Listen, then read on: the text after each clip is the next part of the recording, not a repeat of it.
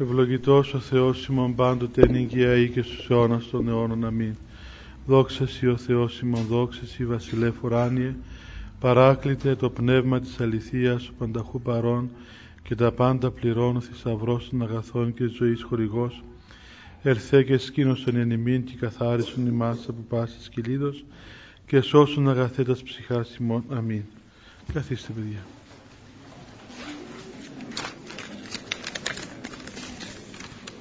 Ε,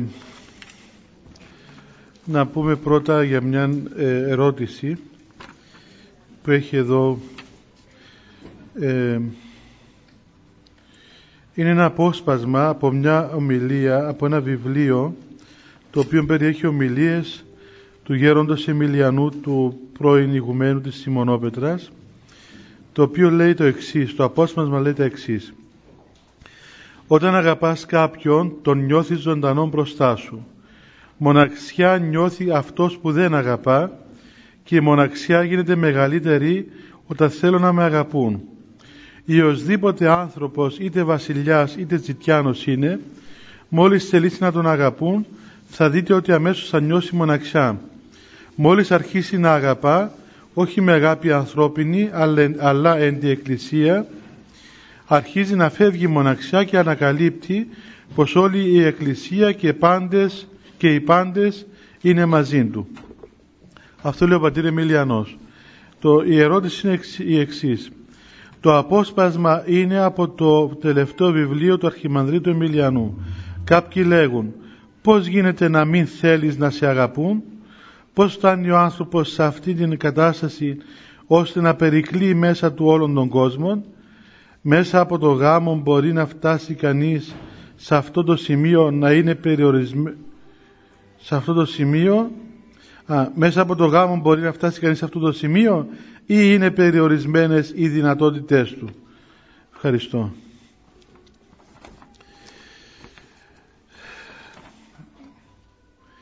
Ε, χαίρομαι που διαβάζω αυτό το απόσπασμα από τον πατέρα Μιλιανό διότι ε, είναι κάτι που έλεγα και εγώ και νόμιζα ότι δεν ήξερα ας πούμε αν, το, αν είναι σωστό δηλαδή.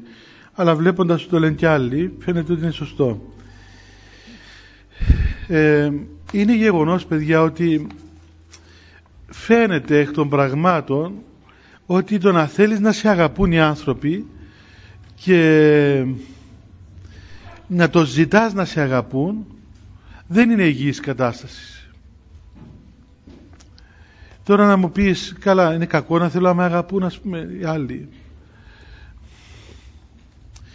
Όχι, δεν είναι κακό να θέλω να μας αγαπούν. Εντάξει, να θέλω να μας αγαπούν κάπως έτσι υγιώς δηλαδή, χωρίς ας πούμε ε, πολλά πράγματα. Εντάξει, αλλά όταν σου λέει ο άλλος όμως, ξέρεις, ε, αυτόν, τον, αυτόν τον άνθρωπο, αυτός ο άνθρωπος ας πούμε, με αγαπά πάρα πολύ και με σκέφτεται μέρα νύχτα και ε, ζει ας πούμε μόνο για μένα ας πούμε. Και γι' αυτό και εγώ τον αγαπώ και σαν με μεγάλη αγάπη για αυτόν.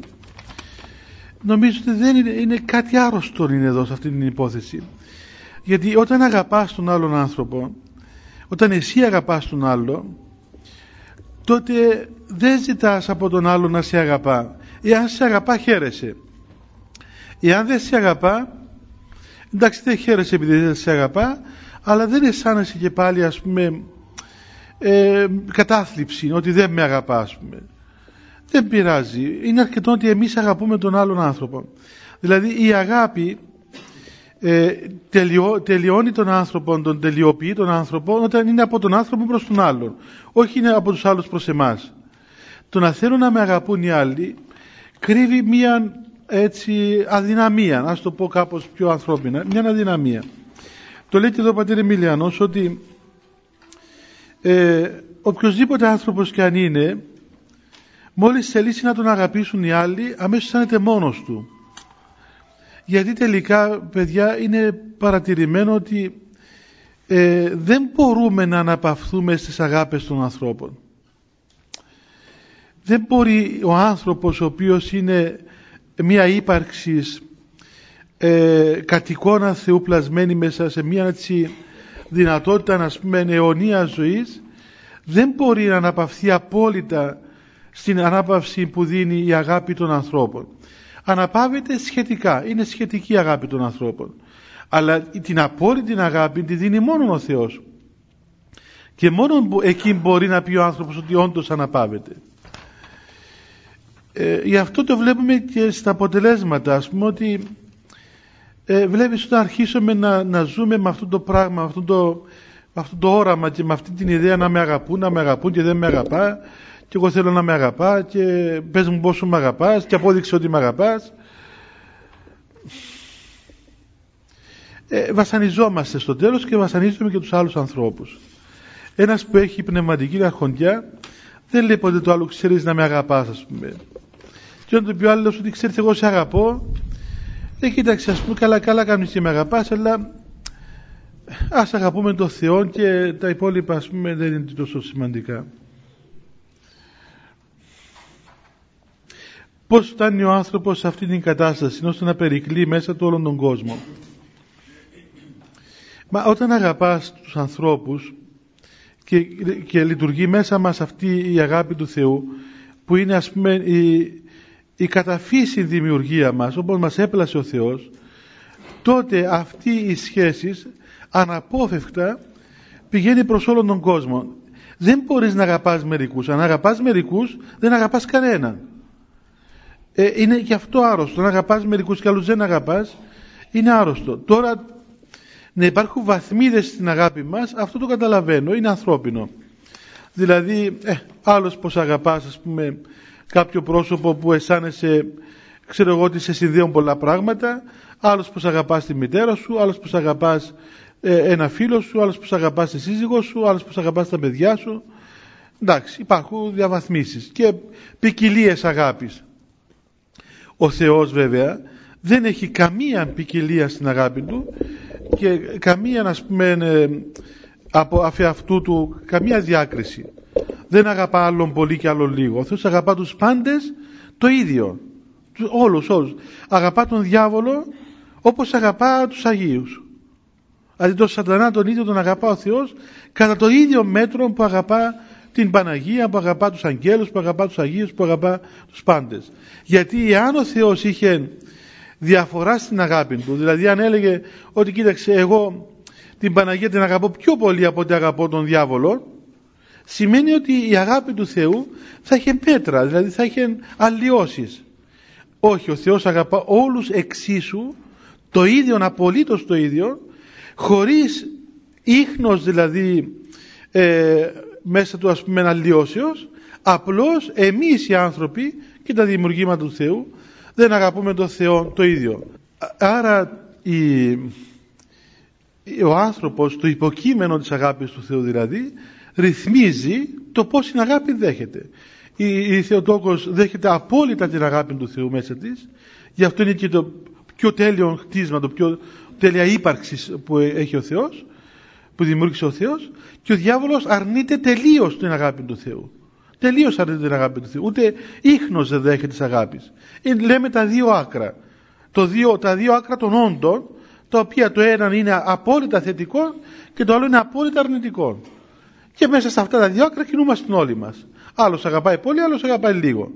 Όμως δεν μπορούμε να αποδώσουμε στον Θεό αλλίωση στην αγάπη του γιατί αυτό σημαίνει ότι αποδίδουμε στον Θεό ανθρώπινα πράγματα και ο Θεός δεν είναι ποτέ δυνατόν να έχει αλλοιώσεις ή να έχει ανθρωπαρέσκειες ή να αγαπά άλλους πολύ και άλλους λίγο δεν γίνεται αυτό στο Θεό εμείς το κάνουμε γιατί είμαστε άνθρωποι και βέβαια όσο τελειούμεθα όσο προχωρούμε στην τελειότητα σημαίνει ότι τόσο περισσότερο μοιάζουμε στον Θεό που φτάνουμε σε αυτήν την κατάσταση.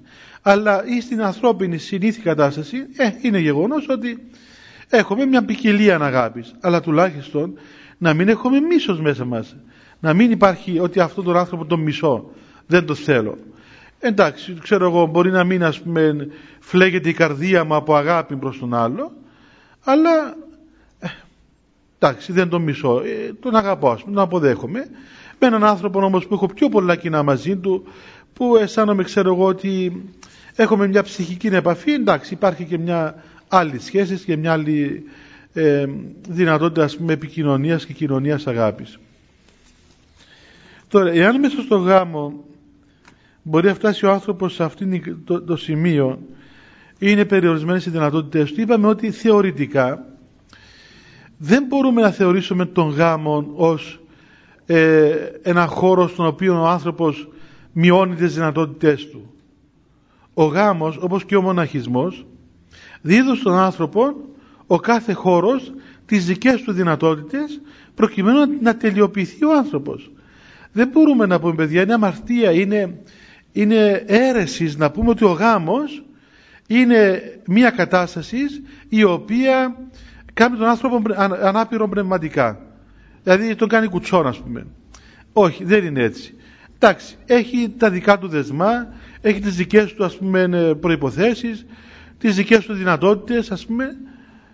Ε, ο άλλος χώρος μπορεί να έχει ας πούμε άλλους τρόπους και άλλες δυνατότητες αλλά θεωρητικά δεν δέχεται η Εκκλησία ότι ο, είτε ο ένας τρόπος είτε ο άλλος τρόπος ε, μπορούν ας πούμε αφ' αυτού τους να δώσουν τον άνθρωπο κάτι περισσότερο ή κάτι λιγότερο. Διότι ο σκοπός και των δύο είναι ο ίδιος. Ο σκοπός είναι ο άνθρωπος να επιτύχει την τελεία αγάπη με τον Θεό. Και μέσα στο γάμο μπορεί να το επιτύχεις με, με άλλους δρόμους. Και μέσα στο μοναχισμό μπορεί να το επιτύχεις με άλλους δρόμους. Θα μου πεις είναι ευκολότερο για τον μοναχόν. ε, είναι σχετικό. Εάν, αν θέλει είναι ευκολότερο. Εάν δεν θέλει όμως μπορεί να επιτύχει την τελειότητα αυτή μέσα από οποιονδήποτε δρόμο. Βλέπουμε στους βίους των Αγίων που ήταν, ε, υπάρχει μια τέτοια ποικιλία ας πούμε μέσα στους βίους του Αγίου που δείχνει την ελευθερία της Εκκλησίας και απέναντι στη στάση ε, στη ζωή των ανθρώπων που μας δίνει και μας ακριβώς αυτή την αίσθηση του άνθρωπος τελικά όπου και να είναι όπου και να είναι είτε μοναχός είναι, είτε έγγαμος είναι, είτε ξέρω εγώ ιεραπόστολος είναι, οτιδήποτε κι αν είναι ο άνθρωπος μπορεί, έχει τις δυνατότητες μέσα από τα δεδομένα που έχει σε αυτήν την, στη ζωή του, σε αυτόν τον δρόμο να φτάσει στην τελειότητα. Αυτό δεν είναι μόνο παιδιά στο θέμα του γάμου. Είναι σε οποιοδήποτε θέμα της ζωής μας. Δηλαδή, ακόμα μπορούμε να πούμε, ξέρεις, αν δεν ζούσα στον 21ο αιώνα και ζούσα στον 19ο, θα είχα παραπάνω δυνατότητες ε, τελειώσεως παρά στον 21ο. Δεν είναι έτσι. Ή αν δεν ζούσα στη Λευκοσία και ζούσα, ξέρω εγώ, ε, σε ένα χωριό, ή αν ήμουν ε, σε ένα βουνό και όχι στην πόλη, ή αγενιού μου από τους τάδε γονείς και όχι από τους άλλους, δεν είναι έτσι τα πράγματα. Μπορείς να τελειοποιηθείς απόλυτα όπου κι αν είσαι, όπως κι αν είσαι. Μπορείς να αξιοποιήσεις τα δεδομένα που έχεις τώρα. Και το λέει ο Παύλος πολύ καλά. Όταν οι χριστιανοί είχαν τέτοια ερωτήματα, τους λέει ο Απόστολος Παύλος, κοιτάξτε, μην κάθεστε να κοιτάζετε τα πράγματα. Είσαι δούλος, τότε ήταν η δουλεία. Μη σε μέλει αν είσαι δούλος. Μην, μην κάθεσαι να σκοτίζεσαι ότι είσαι δούλος. Σκέψου την ελευθερία που σου χάρισε ο Χριστός και χρησιμοποιεί την δουλεία σου για την τελειότητά σου. Ναι, και έχεις έναν κύριο να αναφέρει σκληρό. Μην το λογαριάζει ούτε αυτό. Αξιοποιεί της σκληρότητας του, του αφέντη σου και μπορεί να τελειοποιηθείς εκεί που είσαι. Είσαι ελεύθερος. Αξιοποιεί την ελευθερία σου. Είσαι παντρεμένος. Τελειοποίησε τον γάμο σου. Είσαι ελεύθερος. Τελειοποίησες ας πούμε την ελευθερία σου. Όπου και αν είσαι, κάμε αυτό το οποίο θέλεις, κάμε αυτό που θέλεις εσύ και τελειοποίησε τη ζωή σου μέσα από τα δεδομένα που έχεις. Έχεις μια δουλειά, ξέρω εγώ, άρφα, έχεις ένα χώρο ε, εργασίας συγκεκριμένο, ε, είσαι σε αυτήν την ηλικία, ε, που, που λένε πολλά παιδιά, μα τώρα είμαστε νέοι, ξέρω εγώ, δεν είμαστε για να γιάσουμε τώρα. Να γεράσουμε και ύστερα γιάζουμε. Ή μπορεί ένας νέος, ας πούμε, να φτάσει, ας πούμε, σε ένα μέτρο, ο καθένας μπορεί, όπου και να είναι. Με τα δεδομένα που έχεις. Εδώ έχουμε στην ιστορία της Εκκλησίας αυτοκράτορες, αυτοκράτορες του Βυζαντίου, που ήταν άγιοι άνθρωποι, έκαναν θαύματα. Βασίλισσες, οι οποίες ήταν ας πούμε μέσα στα βασίλεια και ξέρετε τι σημαίνει τότε, αν τώρα βασιλείς είναι όσοι απέμεινα βέβαια πλέον. Ε, ζουν με αυτόν τον τρόπο που ζουν. Ε, φανταστείτε τότε τι σήμαινε να είσαι βασιλιάς αυτοκράτορας, μιας τεράστιας αυτοκρατορίας. Και όμως έφτανα σε μεγάλα μέτρα και είναι άγιοι της Εκκλησίας μας σήμερα. Έχουμε πολλούς Αγίου που είναι αυτοκράτορες και αυτό, γυναίκες και άνδρες. Δηλαδή εκείνο που θέλω να πω παιδιά και να τελειώνω είναι ότι η Εκκλησία δεν μπορεί να περιορίσει την, την πορεία του ανθρώπου προς τον Θεό μέσα σε ένα κανάλι μέσα σε ένα, σε ένα ε, κανάλι συγκεκριμένο. Γιατί μετά είναι ε, περιορίζει τον ίδιο τον Θεό. Η σωτηρία μας, η τελειότητά μας είναι ένα έργο που επιτελείται από τον Θεό και από τον άνθρωπο. Ούτε ο Θεός ούτε ο άνθρωπος μπαίνει σε κανάλια.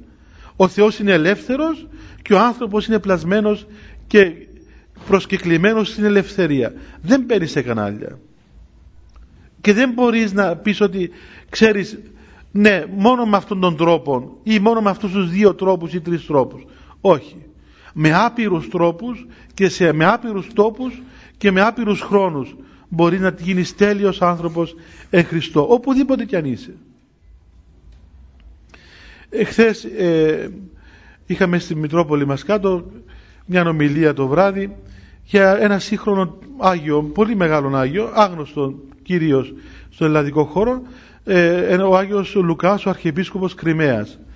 Αυτός ο Άγιος, ο οποίος έκανε θαύματα, πλήθος θαυμάτων, ήταν, τι ήταν, ήταν ένας γιατρός, χειρουργός, καθηγητής πανεπιστημίου, ο οποίος ε, αγαπούσε με πάθος την χειρουργική, έγραψε μάλιστα στην εποχή του συγγράμματα για τη χειρουργική, τα οποία μέχρι σήμερα θεωρούνται ας πούμε ε, βάσεις και κορυφαία συγγράμματα, μετά ήταν παντρεμένος, είχε τέσσερα μωρά, επέθανε η γυναίκα του, έγινε ε, ιερέας, έγινε μετά επίσκοπος, αρχιεπίσκοπος Κρυμαίας και λόγω του καθεστώτος που ήταν τότε άρχισε μια πορεία εξοριών. Από εξορία σε εξορία. Πήγε μέχρι Σιβηρία. Τι να σας πω, ε, έχει γραφτεί ο βίος ένα χοντρό βιβλίο. Το έγραψε ο Πατήρ Νεκτάριος, κυκλοφορεί και στα ελληνικά. Ένας βίος πραγματικά μυθιστόρημα. Φρικιαστικές ας πούμε δοκιμασίες φρικτέ, φρικτά βασανιστήρια. Συκοφαντίες, διωγμούς, δικαστήρια, ανακρίσεις. Επί 28 μέρες συνέχεια ανακρίσεις πάνω σε μια καρέκλα. Ε, φοβερά πράγματα τα οποία ας πούμε τα διαβάζει και, και φρίτης. Και του το υπέβαλα αυτόν τον άνθρωπο μέχρι που τον έβγαλαν κάποτε ότι ήταν ε, συνομότης να σκοτώσει τον, τον Στάλιν ας πούμε. άκου τώρα ε, ήταν, έκανε συνωμοσία να σκοτώσει τον Στάλιν. Τον έβγαζαν, όποτε έγινε ένας πόλεμος, μια φασαρία, τον έβγαζαν από την εξορία και τη φυλακή, τον έβαζαν και χειρουργούσε και ήταν σπουδαίος χειρουργός. Μόλις τέλειωνε ο πόλεμος ξανά μες στην εξορία, τον πετούσαν από εδώ, τον πετούσαν από εκεί, τον διέλυσαν τον άνθρωπο. Βέβαια, τον διέλυσαν, φαίνεται τον διέλυσαν. Εφάνει ε, ε, στα μάτια των ανθρώπων ότι διελήθη. Τελικά αυτοί διελήθησαν. Ο Άγιος Λουκάς παραμένει, ας πούμε, και πέθανε το 62 έτσι τώρα στις μέρες μας σκεφτείτε εν τω μεταξύ έκανε, επακολούθησα μια, ένα πλήθος αναρρυθμίτων θαυμάτων από τον Άγιον αυτόν της Εκκλησίας μας και ε, ο βίος του και τα λοιπά και η ζωή του είναι πλέον γνωστή σε όλους θέλω να πω κοιτάξτε ένας άνθρωπος που δεν είχε ησυχία στη ζωή του ένας γιατρός, χειρουργός, παντρεμένος σε σαραμορά, πεθυνές και η γυναίκα του ε, μια περιπέτεια ας πούμε μέσα στην εκκλησία ε, εξορίες, φυλακίσεις, διωγμούς, ε, συκοφαντίες, δικαστήρια, ανακρίσεις τον πετούσαν δεξιά, τον πετούσαν αριστερά και όμως αξιοποίησε όλη αυτή τη βαβούρα της ζωής του και έγινε μεγάλος Άγιος. Ένας άλλος ας πούμε έχει την μανία να καίει τα σπίτια του. Ο Άγιος Μάξιμος ο Καυσοκαλυβίτης. Έκανε μια καλύβα, έμενε 5-6 μήνες, μια φωτιά και την, καθόταν και την έβλεπε. Έλεγα ότι τρελός αυτός ο άνθρωπος. Βρε και στο σπίτι σου. Όχι είναι ωραία λέει, είναι ωραία ας πούμε, το βλέπεις έτσι γιατί τι όμορφα που είναι. Ας πούμε. Έκαψε πόσα σπίτια. Ναι, μέχρι σήμερα στο Άγιο Νόρθανο θα πάτε λέγεται η περιοχή καυσοκαλύβια. Τα, ε, τα έκτιζε καλά καλά και τα έκαιγε. Ε, και ήταν καυσοκαλυβίτης. Έτσι λέγεται. Ο Άγιος Μάξιμος ο καυσοκαλυβίτης. Ε, να μου πεις τώρα, έτσι ήθελε. Ήταν τρόπος του να καίει τα σπίτια του. Αγίασε με αυτόν τον τρόπο.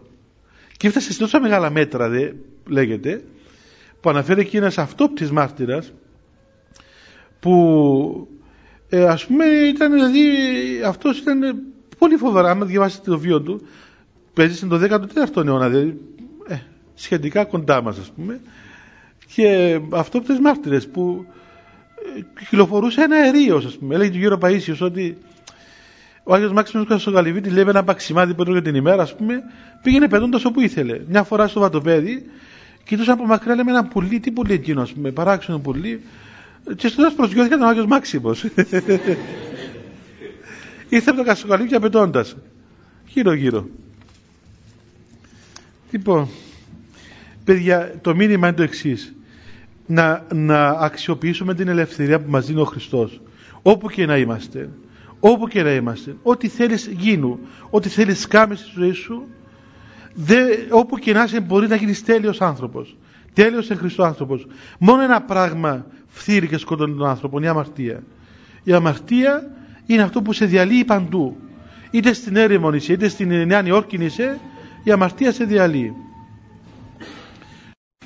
Λοιπόν, την προηγούμενη φορά παιδιά μιλήσαμε για τον, για τον ιερό χώρο έτσι που γίνεται ε, από τους νεονύφους. Είπαμε τη συμβολική του σημασία την πορεία του ανδρογίνου ε, προς τη Βασιλεία του Θεού ε, το νόημα των, των μαρτυρικών τροπαρίων που ψάλλουμε Άγιοι μάρτυρες οι καλώς αθλήσαντες και στεφανοθέντες και δόξα στη Χριστέ ο Θεός μαρτύρων αγαλίαμα και τα λοιπά που φαίνεται και δείχνει ότι αυτοί οι άνθρωποι οι οποίοι παντρεύονται και συνάπτονται αλλήλεις, ενώνονται πλέον όπως ενώνεις δύο ξύλα και γίνεται ένα ας πούμε όπως ενώνεις δύο πράγματα και γίνονται ένα μαζί θα πορευτούν τον δρόμο τους ο οποίος δρόμος βέβαια πρέπει να έχει την αίσθηση του μαρτυρίου, όχι είναι νέο το άλλο να σε μαρτυρήσει, να σε κάνει ας πούμε στο μαρτύριο, αλλά ότι ε, ναι, για να μπορέσεις να ζήσεις μέσα στο γάμο πρέπει να μάθεις την, την, την έννοια της θυσίας. Πρέπει να υπερβείς τον εαυτό σου να δοθείς τον άλλον άνθρωπο. Και ο άλλος να υπερβεί τον δικό του εαυτό και να δοθεί σε σένα και ούτε ο ένας ούτε ο άλλος να κατακτήσει τον, τον, τον, τον άλλον αλλά να γίνεται ένα πράγμα καινούριο. Έτσι, το ανδρόγυνο. Ούτε άνδρας ούτε γυναίκα αλλά μια καινή ύπαρξης το ανδρόγυνο το οποίο θα παράξει τους δικούς του καρπούς ως αποτέλεσμα αυτής της σχέσης. Μετά λοιπόν τον ιερό χώρο ε, είμαστε σχεδόν στο τέλος του μυστηρίου και ο ιερέας ε, εύχεται εις τον νηφίον και στην νύφη δύο ωραίες ευχές και ταυτόχρονα ευλογεί τις κεφαλές των, των νεονύφων και ε, υψώνει τους στεφάνους που φορούν ως στεμένοι πλέον, εστεμένοι νικητές της πορείας της μέχρι τούδες ζωής τους. Η Εκκλησία στεφανώνει τους ανθρώπους ε, τους στεφανώνει διότι οι άνθρωποι αυτοί αγωνίστηκαν μέχρι το γάμο τους και τα στέφανα αυτά τα στέφανα της εγκρατείας και της αγνότητας την οποία εκράτησαν μέχρι εκείνη την ώρα ώστε στεφανωμένοι πλέον να προχωρήσουν στην ε, μεταξύ τους ε, σχέση και γάμων. Και λέει ο, Θεό, ο, ο ιερέας, στον, πρώτα απ' όλα στον νηφίο, στον άνδρα. Μεγαλήθη την νηφίε όσο Αβραάμ και ευλογήθητη όσο Ισαάκ και πληθύνθητη όσο Ιακώβ πορευόμενος εν ειρήνη και εργαζόμενος εν δικαιοσύνη της εντολάς του Θεού. Αυτή στον άνδρα και στην γυναίκα και εσύ νύμφη μεγαλήθητη ως η Σάρα και εφράθητη ως η Ρεβέκα και πληθύνθητη ως η Ραχήλ εφρενωμένη το ιδίο ανδρή φυλάτουσα τους όρους του νόμου ότι ούτως ευδόκησε ο Θεός. Δύο σύντομες ευχές πάρα πολύ όμορφες.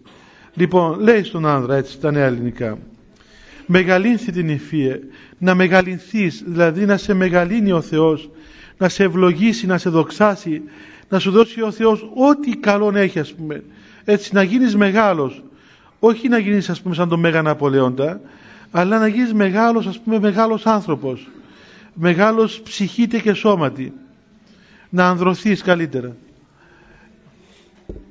Όπως ο Αβραάμ, είναι του Παλαιστινιών η εκδήλωση.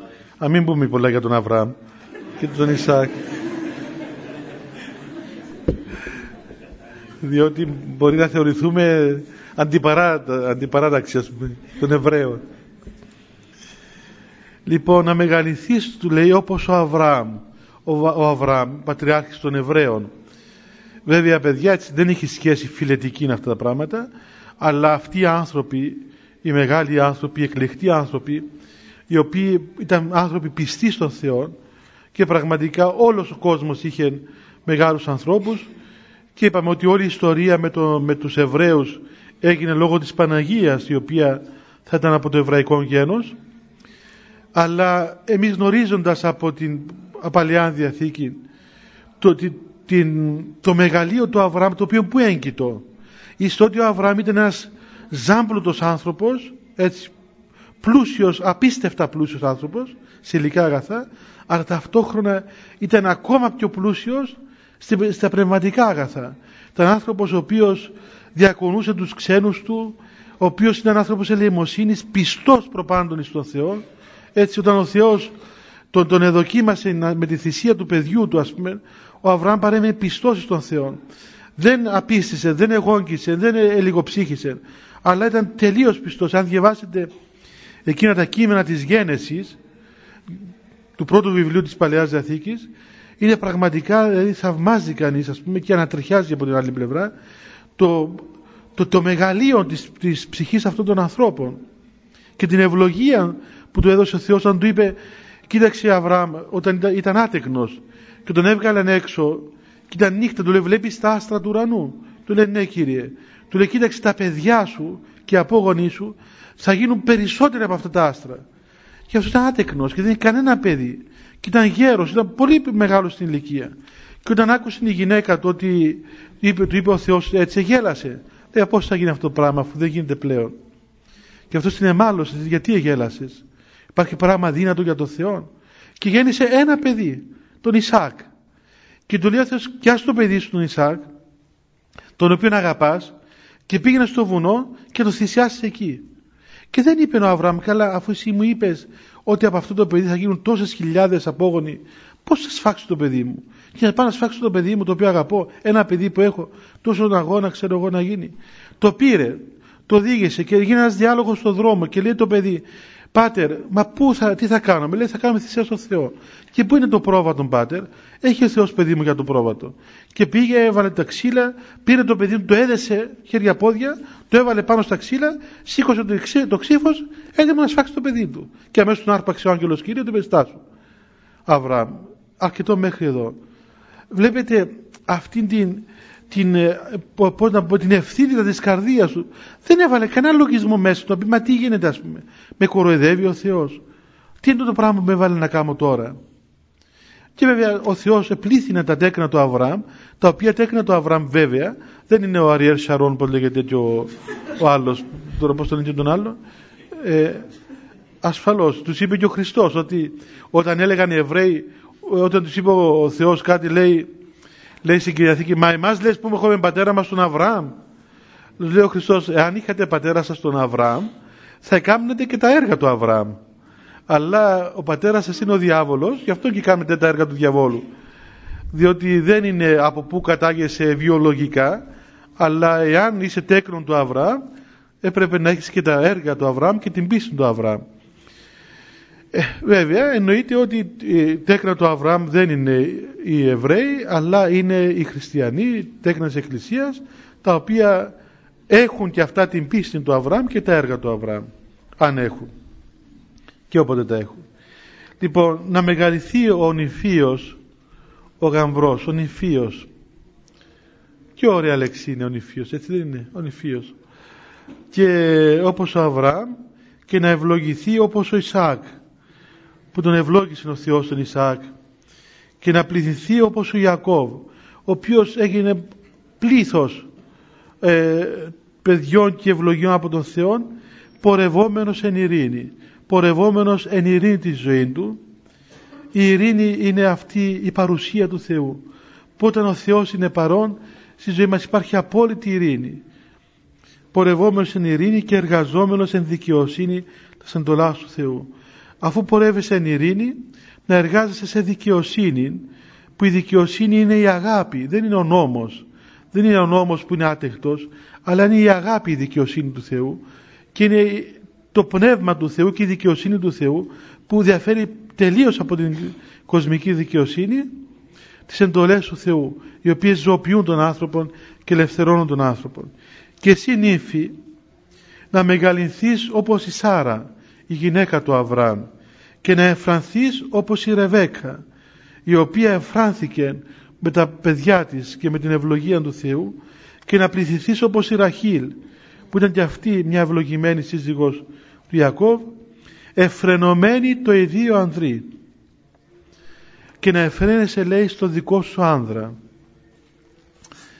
Ε, βλέπετε παιδιά ότι ε, η εφροσύνη της γυναικός είναι ο άνδρας ο άνδρας της γιατί αισθάνεται στο σύζυγό της αυτήν την, την πληρότητα της υπάρξιός της. Και αυτό πρέπει να το καταλάβει καλά και ο άνδρας και η γυναίκα. Ότι η γυναίκα εφραίνεται στον άνδρα αλλά και ο άνδρας αναπαύεται στη γυναίκα του. Δηλαδή εάν μάθει κανείς ας πούμε μέσα στο γάμο το πως μια γυναίκα ζει κοντά σε έναν άνδρα και μάθηκε η γυναίκα. Πως ο άνδρας ζει κοντά σε μια γυναίκα. Και προσφέρει ο κάθε ένας αυτό που χρειάζεται ο άλλος. Νομίζω όλα τα προβλήματα λύονται. Και ίσως ένα, ένα μυστικό επιτυχίας του γάμου είναι αυτό.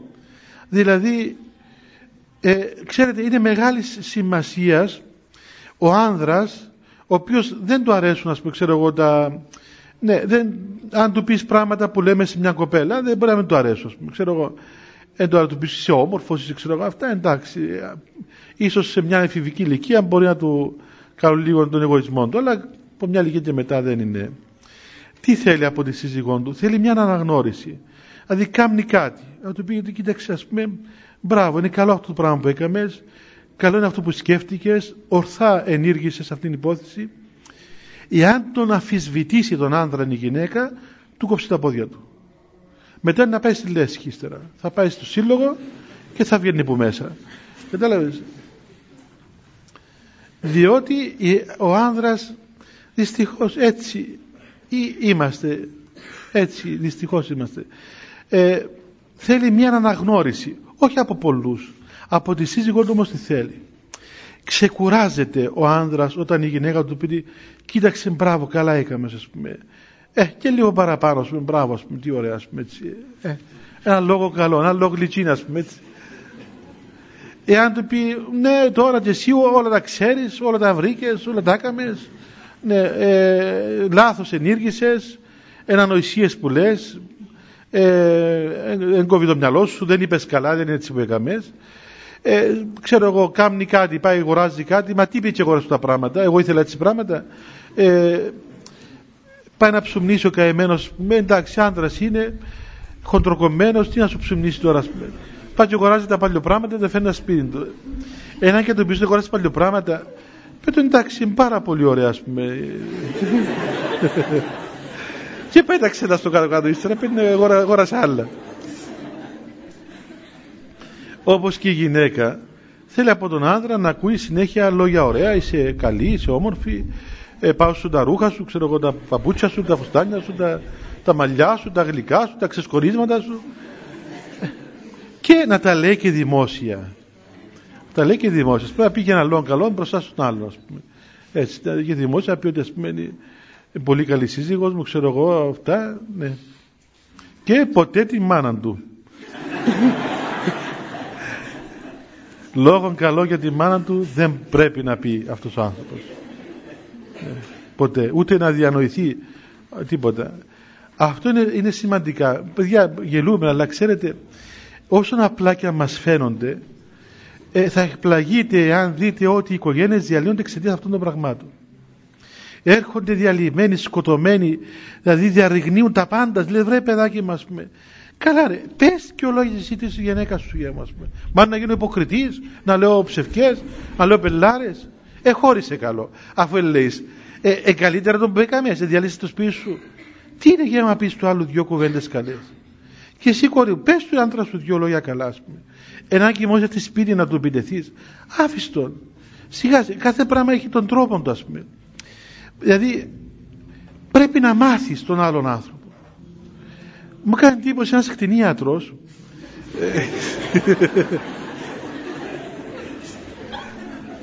δεν έχει σχέση με το άλλο. Εκ παραδρομής ήρθε το παράδειγμα. Ένας κτηνίατρος μου λέει το εξής. του λέω ρε παιδάκι μας έχει μια κλινική ε, κτηνιατρική κλινική.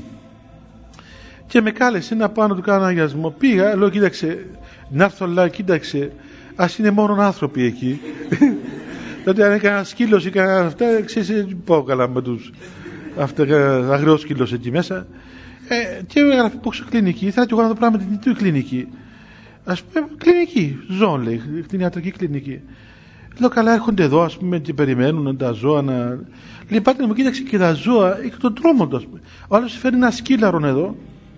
Ξέρω πώς συμπεριφέρω με ένα σκύλο. Έμαθα πώς θα μιλήσω του σκύλου, πώς θα τον πιάσω, πώς θα του βάλω την ένεση. Ε, άμα δεν ξέρεις, να σε φάει ο σκύλος.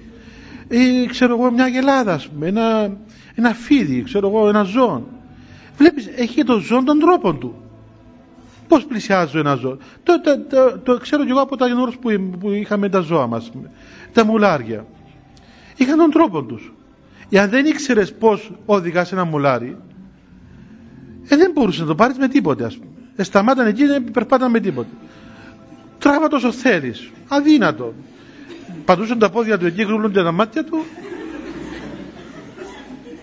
Θυμάμαι μια φορά ήρθε ένας, ένας δόκιμος, ε, τέλειωσε το Πολυτεχνείο στην Αθήνα ο καημένος και με μεγάλους βαθμούς ε, του λέω πάντα πάρεις το μουλάρι κάτω στον Αρσενά να φέρεις τα πράγματα Εντάξει, τον πάρω. Λέω, ξέρεις, έλεγε ότι καμιά δουλειά.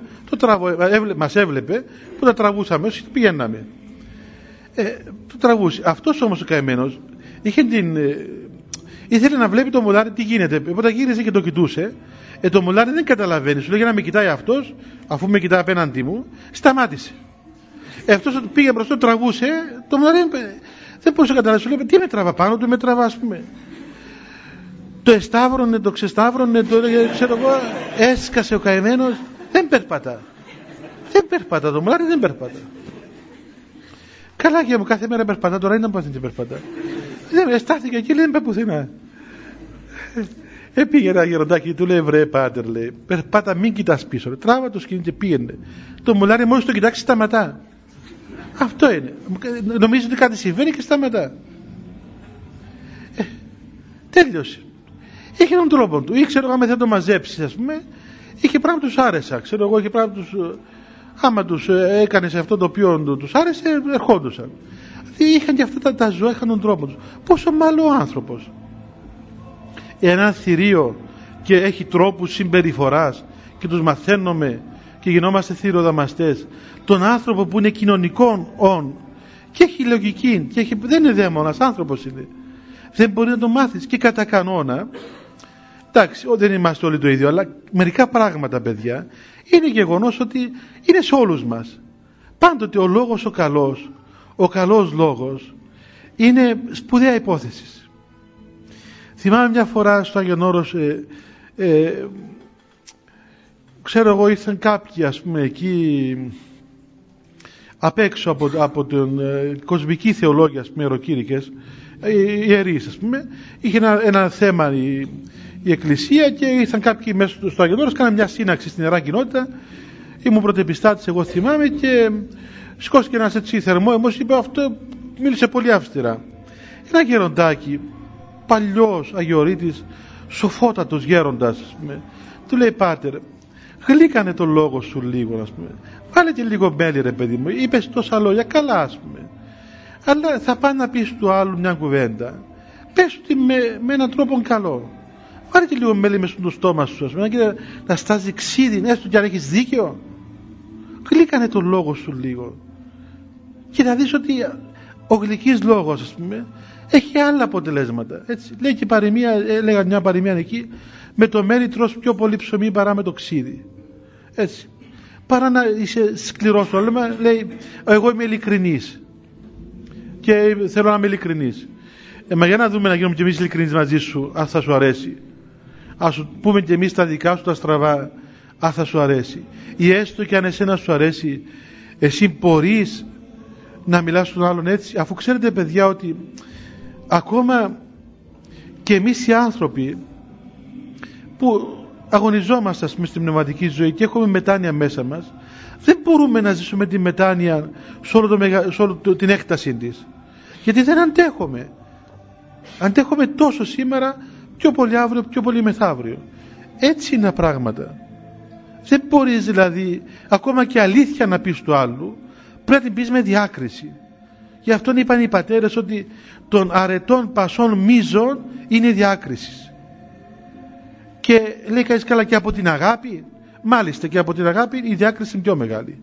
Διότι αν έχεις αγάπη και δεν έχεις διάκριση μπορεί να, να κάψεις και τον άλλον να κάνεις και εσύ μαζί του έτσι λέει ο Αβάσης Σάκ λέει αν λέει εσύ από αγάπη αυτό που πνίγεται στο ποτάμι δώσεις το χέρι σου πάει, θα σε, πάει σε πνίξει και εσένα ρίξε του ένα σκηνή ή δώσου το παστούνι σου να το βγάλεις έξω ή όπως λέει και ο Γιώργο Παΐσιος εάν από αγάπη λέει βάλεις μέσα στη βάρκα 14 το μαντί 13 12 πόσα χωράει θα πάτε όλοι από κάτω ένα αγάπη τούτη. Είναι αγάπη, δεν εντάξει, λέει να πεις το άλλο ότι με παρακαλεί να το πάρω μαζί μα. Ε, σε παρακαλεί για μαλά η βάρκα χωράει 12 άτομα.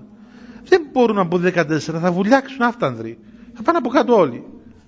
Ε, δεν έχει λίγη διάκριση. Πάνε πάρω τους και μετά ξαναπέρνουν στου υπόλοιπους. Στο κάτω κάτω. Ή ας μείνουν και λίγοι πίσω, τι θα κάνουμε. Ε, Όπως πρέπει να ξέρουμε ότι και η αγάπη που είναι η μεγαλύτερη αρετή θέλει τη διάκριση. Και η αλήθεια ακόμα περισσότερο. Δηλαδή η διάκριση είναι αυτή η οποία είναι το τιμόνι το οποίο σου δείχνει τον τρόπο να πορευθείς. Δεν μπορείς να πεις είμαι ειλικρινής και αφού είμαι ειλικρινής του δίνω μια του άλλου με τη σανή στο κεφάλι και αν αντέξει άντεξε ας πούμε. Ε, δεν γίνεται αυτό.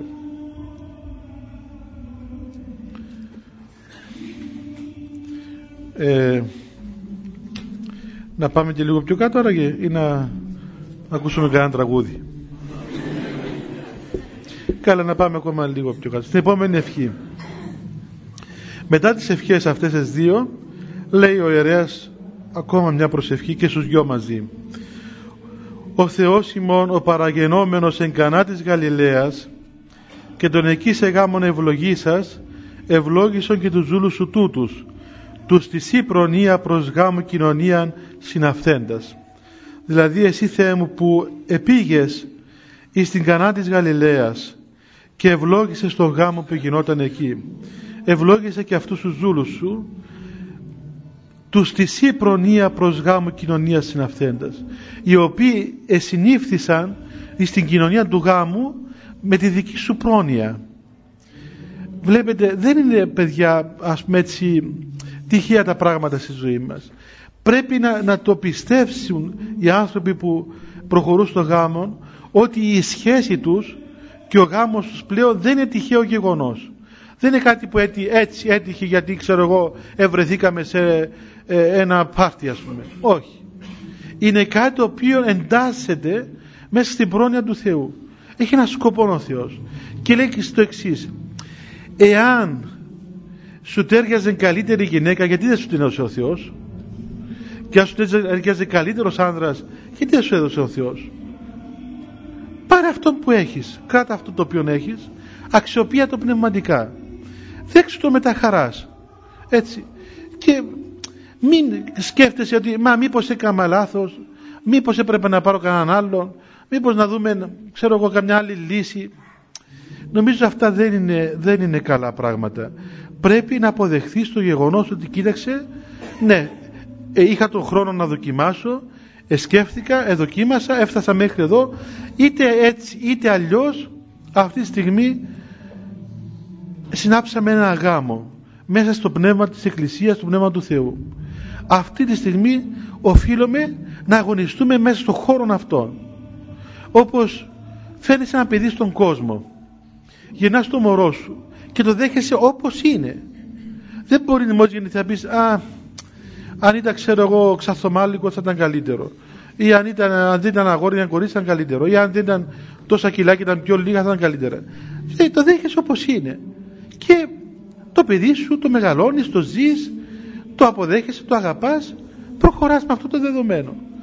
Δεν είναι ωραίο να ψάχνεις να βρεις άλλα πράγματα. Είναι και αυτά μέσα στην πρόνοια του Θεού. Και ιδιαίτερα εάν ο άνθρωπος ζητά από τον Θεό στην προσευχή του να ευλογήσει το γάμο του, να ευλογήσει την σχέση του. Γιατί να, γιατί να αφιβάλλει ότι αυτό είναι. Αυτό, αυτό ήταν για σένα που σου έδωσε ο Θεός. Έτσι, πάρ το έτσι, με αυτόν τον καλό λογισμό, για να μπορέσεις να αγωνιστείς σωστά στην πορεία της ζωής σου. Ευλόγησον αυτόν εισόδους και εξόδους. Βλέπετε όλη τη ζωή τους, είσοδη και έξω της ζωής. Πλήθυνον να αγαθείς στην ζωή αυτών.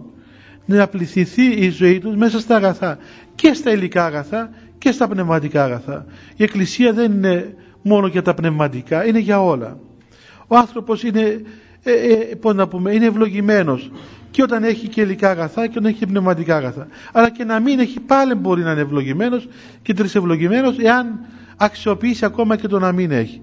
Αλλά εμείς ως άνθρωποι, ως Εκκλησία ευχόμαστε πάντοτε την υγεία, το καλό, τα πλούσια αγαθά του Θεού στον κάθε άνθρωπο.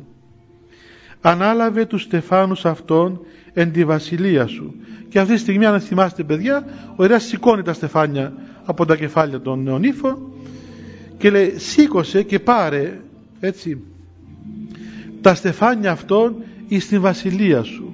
Αμέσως γίνεται, δίνεται η διάσταση του γάμου. Έτσι αυτά τα στεφάνια, τα φθαρτά στεφάνια έχουν προέκταση μέσα στη Βασιλεία του Θεού εκεί όπου υπάρχουν οι αμάραντοι στέφανοι και οι άφθαρτοι στέφανοι της Βασιλείας του Θεού. Δηλαδή στεφανώνεσαι εδώ σε αυτήν την γη και τα στεφάνια αυτά θα διαδεχθούν τα αιώνια στεφάνια της Βασιλείας του Θεού. Και αμέσως σου δίνει η Εκκλησία την προοπτική της πορείας σου. Ότι κοίταξε αυτός ο γάμος δεν είναι για να τελειώσει εδώ αλλά ούτε βέβαια να νομίσεις ότι θα είσαι παντρεμένος και μετά το γάμος σου αλλά για να καταλάβεις ότι αυτός ο γάμος έχει ως σκοπό έναν άλλο γάμο.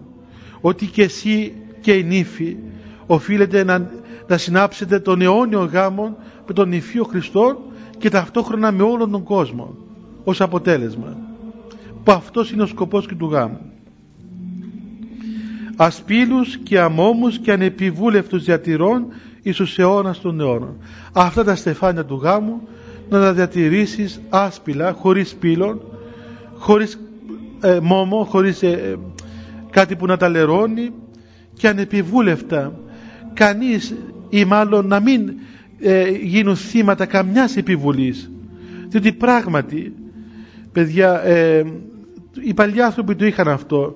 Βλέπετε έλεγαν ας πούμε εγώ λέει δεν έκανα πούμε, καμιά αμαρτία μεγάλη ούτε σκότωσα ούτε ξέρω εγώ πόρνευσα ούτε χώρισα κανένα αντρόγινο σήμερα κατόρθωμα ας πούμε να χωρίσει αντρόγινο ε, ποτέ σας παιδιά έτσι ο Θεός να φυλάει βέβαια ο Θεός να φυλάει.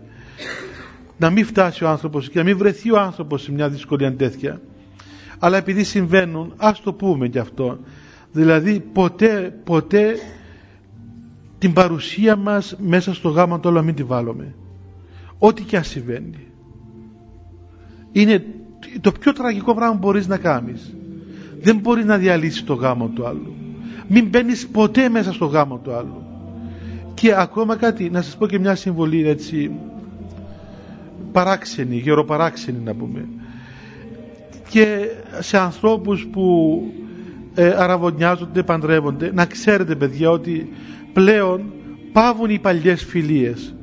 Μπορεί να ήταν η φίλη σου, μπορεί να ήταν ο φίλος σου. Δεν μπορεί να πει εδώ πιάνεις να πίνετε κάτω, ας πούμε. Επειδή είναι φίλος σου και επειδή τα έκαμνες πριν α, παντρευτεί.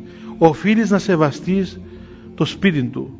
Δεν μπορείς να μπαίνεις πλέον, δεν μπορείς να χωρίζεις αυτού, αυτούς τους δύο ανθρώπους. Ούτε οι φίλοι μπορεί να πιένει ας πούμε και να, να κατώνεται κάθε δύο ώρες. Πλέον αλλάζουν τα πράγματα. Πλέον πρέπει να ξέρουμε ότι είναι ένας άλλος χώρος ένας άλλος τρόπος είναι ένα, ένα πράγμα διάσπαστον. Δεν μπορεί να σπάσει, δεν μπορεί να χωρίζει. Διότι δυστυχώς πολλές φορές πολλά κακά μέσα στους γάμους γίνονται όχι μόνο από ξένα πρόσωπα κλείστε λίγο την πόρτα έτσι λιγάκι είναι συμπαράσταση στους Παλαιστίνους είπατε;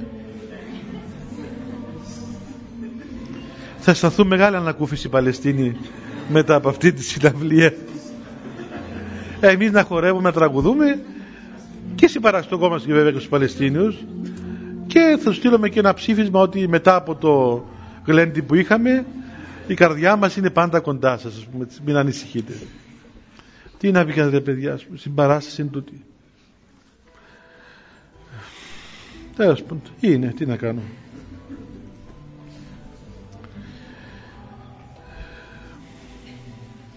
Είναι της εποχής μας πράγματα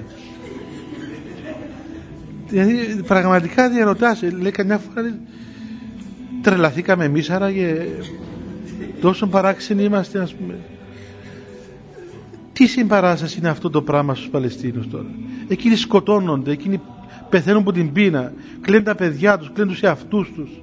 Και εμείς συμπαραστικόμαστε τραγουδώντας. Αν τραγουδούσαν εκεί να πούμε εντάξει καμένοι άνθρωποι τραγουδούν να ξεχάσουν τον πόνο τους. Ναι αλλά τραγουδάς εσύ για χάρη τους δηλαδή τραγουδάς πας στον πόνο σαν να πες του άλλου ξέρω έχει κηδεία και ξέρεις ε, εμείς ας πούμε να τραγουδούμε απόψε γιατί επειδή συμπαρασταθούμε στην κηδεία σου ας πούμε. Έλος πάντων ας είναι. Που λέτε παιδιά προσέχετε πάρα πολύ. Όχι από αφέλεια να, να δημιουργούμε προβλήματα. Η παρουσία μας σε, σε ανθρώπους νυφευμένους, πανδρεμένους πρέπει να είναι πολύ πολύ διακριτική. Δεν χωράει μέσα στο σπίτι ούτε πολλές φιλίες ούτε έντονες παρουσίες. Οι πάντες αποχωρούν και οι άνθρωποι μένουν σπίτι τους. Εάν ο Θεός είπε να εγκαταλείψεις τον πατέρα σου και τη μάνα σου και να είσαι με τη γυναίκα σου και να ζεις μαζί της σημαίνει ότι όλα πάνε πίσω και μένει πλέον αυτή η σχέση, αυτός ο γάμος, αυτή η κοινωνία και να είμαστε πάρα πολύ προσεκτικοί. Ποτέ σας ούτε κατά διάνοια αν είναι δυνατόν να μην σκεφτούμε ε, να πούμε για άνθρωπον που είναι παντρεμένος οτιδήποτε άλλο. Είτε γυναίκα είναι είτε άνδρας είναι. Έτσι, είναι κάτι το πολύ ιερό δεν μπορούμε να βάλουμε το χέρι μας πάνω παιδιά. Είναι έγκλημα. Μόνο, μόνο να στηρίξουμε αν χρειαστεί μόνο να το στηρίξουμε αν χρειαστεί όχι, όχι άλλα πράγματα. Και να μην ανοίγουμε το στόμα μας εύκολα λέμε το άλλο δεν πειράζει αφού δεν τα βρίσκεις χώρισε. Ούτε ο πρώτος ούτε ο τελευταίος. Όχι τέτοιες κουβέντες.